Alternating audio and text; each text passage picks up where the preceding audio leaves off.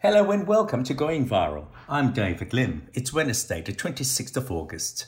In today's podcast, I attempted to get a better understanding of the crisis in the aged care sector and the fact that thousands of elderly and vulnerable Australians were left at high risk, paying the price with the highest incidence of death from COVID 19 in Australia. How did this happen? What really is the problem? I will be speaking with Professor Joe Ibrahim about these issues. Once again, the latest global and local COVID 19 statistics will follow the interview. Before we start, I'd like to encourage you to register for tomorrow's webcast, where you can always catch a high quality lineup of speakers and topics that Health Ed has put together for you. Health Ed webcasts are carefully created to provide high quality video and audio so that you have the best possible learning experience. It's free, you get CPD points, and it's all delivered directly to the digital device of your choice, wherever you choose to be. Register now at healthed.com.au. You can listen to these podcasts on the Health Ed website, or you can download the Health Ed app and access many other learning resources as well. Today, I will be speaking with Professor Joe Ibrahim about these vexing issues, seeking to understand them and to help prevent it from ever happening again. Professor Ibrahim, can you please tell us about yourself? Oh, thanks, David. I'm the head of the Health Law and Aging Research Unit at the Department of Forensic Medicine, Monash University. I've also been um, in clinical practice for 35 years, and over, um, I guess, uh, 30 of those years have been in aged care, and I continue to work in clinical practice in aged care, both in hospital and in the community. Professor Ibrahim, I understand that you have a very deep interest, of course, in the current crisis in the aged care facilities in Victoria tell us about the lessons learned and how, how are we to understand what the politicians are trying to tell us and what we sh- should we do in the future to prevent it ever happening again? There's a, there's a lot in those those those comments. I think the first thing is, um, I, I, guess I should also add that I've been um, involved with the Department of Forensic Medicine, involved in cases related to premature death, and our researchers been looking at premature death, injury prevention systems and quality measurement in mm-hmm. aged care homes for the last 15 years. So we've got a really good understanding of what's happening in aged care. I think if we go back, it's easier to tell the story historically. And if we go back to Christmas, everyone was relaxed and there was nothing really for us to worry about. Mm-hmm. The pandemic really arrived on our shores, you know, in, in a biggish way back in March, although we had a, a an inkling that something serious was happening. Mm-hmm. We knew in March from um, the initial research coming out of China that COVID 19 um, had a high case fatality rate in older people mm-hmm. and particularly older people with multiple comorbidities. And that population um, in Australia are the very people, the 210,000 people in the aged care homes. So we knew that they were at high risk. We then had really the very disturbing um, pictures and, and accounts coming out of particularly Spain in the first instance and Italy, where the army had gone into the aged care homes and had found them deserted by staff mm. and that there were people either dead in their bed or people that were dehydrated and neglected and so weren't able to care for themselves. So we knew in March that this was happening, and this story or th- these events occurred in successive countries in almost identical manner. So it went through France, the UK, mm-hmm. Canada, the USA, and um, you know, and, and, essentially through the whole world. And what we know from the accumulated statistics is that the persons who live in aged care homes across the world generally account for at least 50% of all deaths. Mm-hmm. And the important thing here is they account for less than 1% of the total population in, in any country. And so this is a huge disproportionate effect. It's important, and you've been very clear about talking about residential aged care because the highest risk is in that setting. It's not the community older people; they are at at um, a slightly higher risk, but the risk is nothing like for the ones in an aged care home. And so, I think, and our team thinks there must be something about the the nature of how COVID enters, how it's managed, mm-hmm. and how it spreads that increases that fatality rate to such an extent. The first, um, I guess, comprehensive report came out of the United States and was published in the New England Journal of Medicine, um, which looked at uh, an outbreak in, I think it was Kings County. And there they, you know, that outbreak, I think, was in late February, went through the entire long term care facility um, in a very short space of time. And despite mobilising the CDC very quickly, they had 30 to 35 percent of the residents that were infected died, yeah. and so a very high case fatality rate of 35 percent.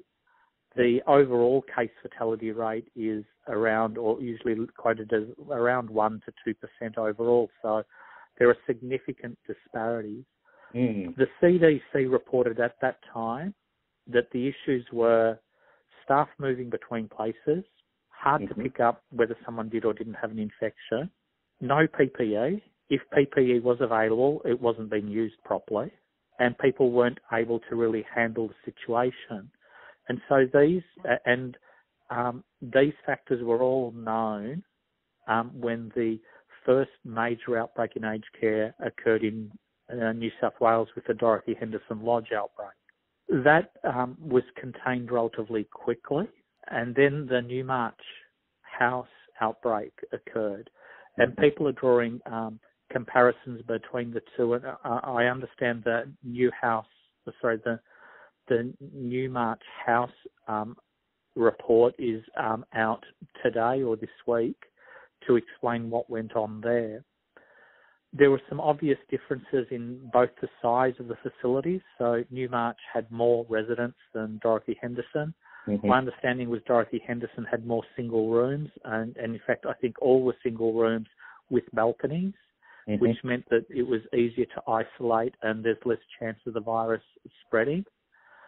Um, and so there are some inherent factors within the building that make aged care higher risk. Mm-hmm. But I think there's also some community health and medical related issues where the older people in aged care do not get the same treatment or the same attention that anyone else does. There is a inherent bias in how people in residential aged care are treated. The overall belief, which is wrong, is the people are there are just waiting to die. And mm. if they die soon, then that's a, a positive end. Mm. And so what we saw with the initial response in Australia and, and around the world partly was an overemphasis on advanced care plans um, mm-hmm. as really the first strategy. The first strategy was get all the old people to sign up to an advanced care plan yeah. rather than our first course of action is make sure no one gets the virus and everyone gets to live their natural life. And then you have the controversy, um, which I still don't understand truly, is older people shouldn't really be accessing acute hospital. Mm-hmm. And what what drives that type of mentality or that thinking is really uh, very discriminatory. Mm-hmm. And we saw recently in Victoria where, where, there are public statements saying that older people are clogging up the hospitals mm. as if that they don't deserve to be treated. And they're factually inaccurate because at the time of those reports, there were 600 people hospitalised with COVID. Less than half of them had um, were people from residential care. So at most they would have been occupying 300 beds in a state system that has well over 15,000. So over 15,000 hospital beds, mm-hmm. and people are screaming blue murder over mm-hmm. a person occupying um, 300 of those beds. And there was no outcry from government or other medical groups or mm-hmm. the community at large generally on how outrageous and unfair it is to be doing that. So th- there's some of the fundamental uh, issues that I think have led to a, a, higher case fatality rate. Is people have been slow to act if they have yeah. acted, and they have had limits in place about what you should do, rather than saying what is the optimal care. There's been a lack of transparency around it, and the the bigger debate that hasn't occurred is because of the circumstance that you're living in, you're now exposed to COVID even if you didn't have it. So in an aged care home where the average number of people living is around 80 in Australia, if you have one person with COVID and it spreads through, then you simply by sharing the same street address are exposed to COVID. And the argument that um, the public health, you know, some of the public health proponents had put forward was you shouldn't transfer anyone out and you should simply contain it means that people uh, are going to get the infection whereas they wouldn't have if there'd been isolation.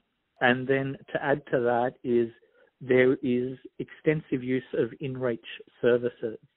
So people have turned a aged care home mm-hmm. into a quasi-acute hospital without the staff, the know-how, the setup for it. So it'd be no surprise then that more people get the infection, more people get it more severely because of the potential viral load, and the care is suboptimal, so more people will die. And and what you end up with is people wringing their hands and sending their condolences, saying, "Well, what what did you expect? They're old, they're going to die," rather than looking at what are the preventable measures that could have been taken and were they taken and how well were they taken? Our team started working on COVID back in March. Mm-hmm. Um, we've produced the 29 episodes um, for the podcast series. Um, we've got six discussion documents that we'd sent to state and federal government and health departments, really in terms of our civic duty to try and prompt action and to help develop a plan which still doesn't exist in Australia for aged care homes. It still doesn't exist. Well, well, there is no. If, if you can point me to a comprehensive plan for the country, I, I will. Uh, I, I, you you tell me where, where is it? What we saw recently at the Senate inquiry mm. was the renaming, rebadging, relabeling of a set of guidelines that was produced that was sent mm. to the providers in March. And if you look at the CDNA document, which is what the you know the, the, former chief medical officer and the health department and the ministers have, have all referred to as a plan, is in mm-hmm. fact a set of guidelines that are directed at the aged care provider of the facility, mm-hmm. which get delegated to someone in middle management to apply. So the government set out a set of guidelines, and uh, we're expecting 2,700 homes to develop their own plan a bit like a bushfire escape plan. And on page two of those guidelines, uh, there's a statement there for all to read that the Commonwealth and CDNA and everyone else doesn't take any responsibility for the contents or the consequences of you applying them. And if you want to read further, the onus is on the aged care provider to make sure that they have a workforce, to make sure that the GPs can turn up, to make sure that they've sorted out their relationship with the acute hospital. And as your listeners, I'm sure, would know, it's highly unlikely that an acute hospital is going to take a call from the nurse unit manager of an aged care facility mm. to sort out a pandemic plan between the hospital and the home. It also makes no sense at all in large metropolitan cities to have 20 homes ringing the one hospital, each to negotiate a separate mm. arrangement. And so there is there is no plan.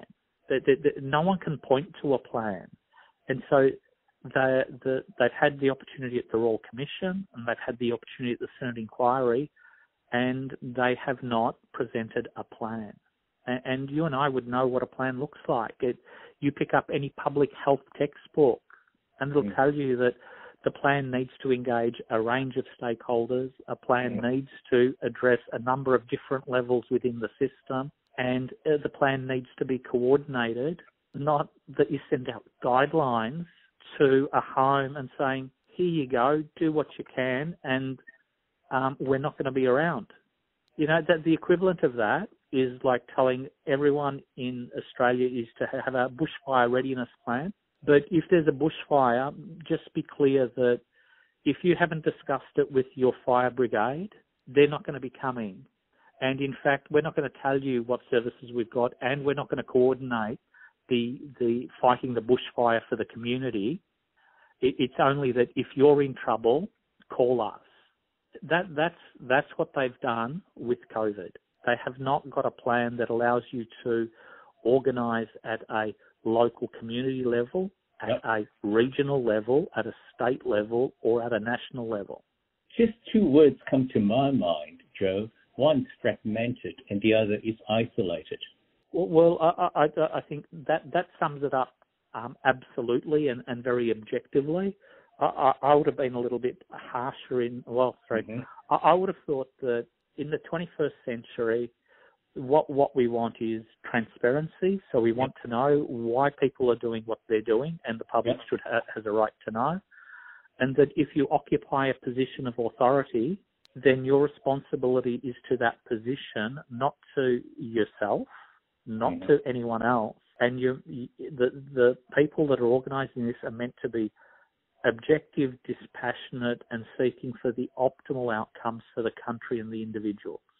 That that does not play out when you have this isolation and fragmentation, because what you then get is duplication of effort, which is wasteful, mm. Mm. and you have people that aren't resourced not getting anything at all. Mm. So in some places you double up, in other places you get nothing, and you're then left to the personality and the skill set of that individual. And that's not what you signed up for when you go into an aged care home. That's not what anyone signs up for. Yeah. It's like going to a high school or, or going to school and saying how this school performs is entirely based on the personality of the principal. And so, but but that's that's not right. It's it's not the case. But mm. the government handed over mm. residents as basically know, bits of furniture. They handed them over for aged care providers, including the private ones and including the ones that are driving their fancy cars in their large mansions, handed them over to that group of business owners to look after their health and lives.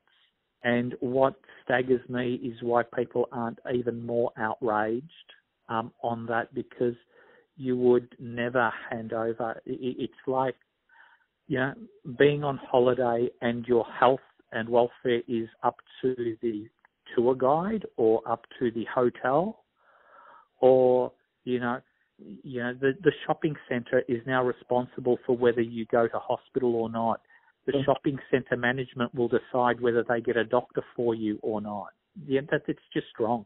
Oh, Joe, I, I just run out of words to try to describe the feeling I have inside me. It is just shocking it, it is shocking, and I think the what what I have learned is that people are shocked, but you can't turn people don't turn shock into action. What mm-hmm. people do is shock is just um, exhausting, confronting, and then people move to do something that takes their mind and worry off it and move.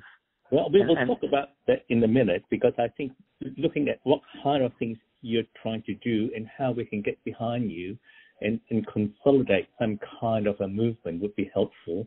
Just listening to what you just told me, I was reading an article just before I rang you about the Newmarch House facility that 18 days before they had the first case, they had given themselves full marks for COVID-19 preparedness. So they were doing whatever they thought they could with the guidelines, and nobody else assessed them. They assessed themselves. Is that what generally happens? Yes, so in the evidence I gave to the Royal Commission, the Aged Care Quality Commission, so the regulator, had sent out a self-assessment survey, and I think approximately one third of respondents rated themselves as best practice. The majority rated themselves as good or better, and so that, that, there are a number of issues about one self-rating is inaccurate, and everyone knows that if you judge your performance um, most people overrate their performance. Um, mm-hmm. yeah, everyone thinks they're a good driver, and clearly it's not possible for the whole world to be a good driver. Mm-hmm. The other issue is I don't understand how the Commission could ask a place whether you're performing at best practice when there is no such guideline around best practice. And if the, the Commission was allowing people to judge themselves as best practice, it, it presupposes that the, the Commission understood what best practice is and had provided them with that information. And so there, there is no best practice guide for pandemic management. And if you didn't rate yourself well, because you know you've got to remember that, and this goes to the lack of understanding um, of the people in power as to what happens on the ground. The survey's completed by a nurse who's mid-level and being told, "Here, fill this in." Mm-hmm. It's then got to be, you know, cited by a manager. The mm-hmm. manager's mm-hmm. not going to let you submit something that says that you're not performing well to the regulator. Look, well, why would you do that? Because you know, mm-hmm. if you say that, the mm. regulator's going to come down, inspect, or do something, mm. create more work, and sanction you, and it's mm. not clear what you're supposed to do. So you're not going to say anything. And the commission then takes the, the you know the most damning thing is the commission took comfort from a survey where over you know a third of the homes said that they were at best practice. Imagine mm. if you were to survey all general practices in Australia or all public hospitals and they come back and say a third of them reckon their best practice, their world's best. Mm. W- would you believe that? Wow. It, it, it, just beggars belief that, that that's what you would rely on. But it gives uh, people a sense of false security and comfort, doesn't it? I, I think that that's the other part that I hadn't considered, but it certainly does.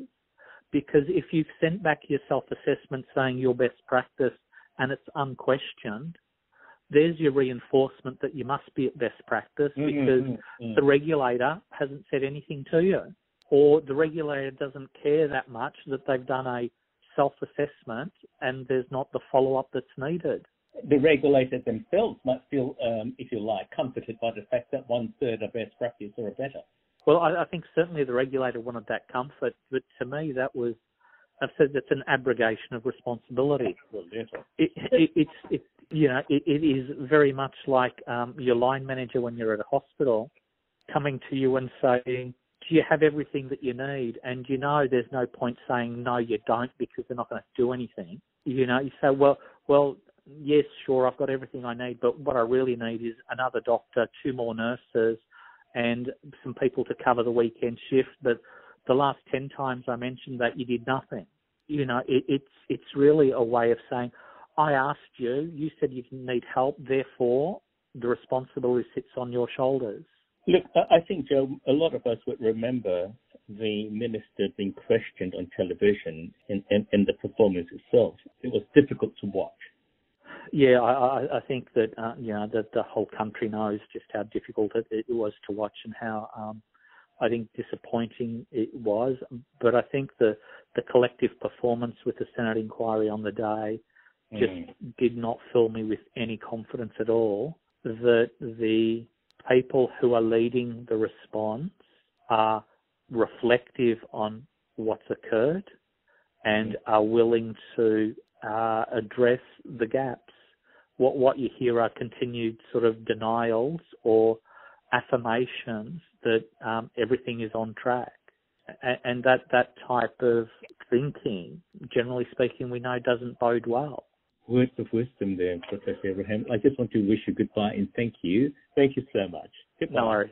Okay. Bye bye. And now for the global and local COVID 19 statistics. From the Johns Hopkins Coronavirus Resource Center, we find that the global COVID 19 cases has exceeded 23.8 million. The USA has more than 5.7 million cases, Brazil recorded more than 3.6 million, India has exceeded 3.1 million, Russia more than 963,000, South Africa more than 613,000, and Peru with more than 600,000 cases. Global COVID 19 deaths is 817,310, with the USA recording more than 178,000 deaths, Brazil nearly 116,000, Mexico nearly 61,500, India with more than 58,500, and the UK with more than 41,500 deaths.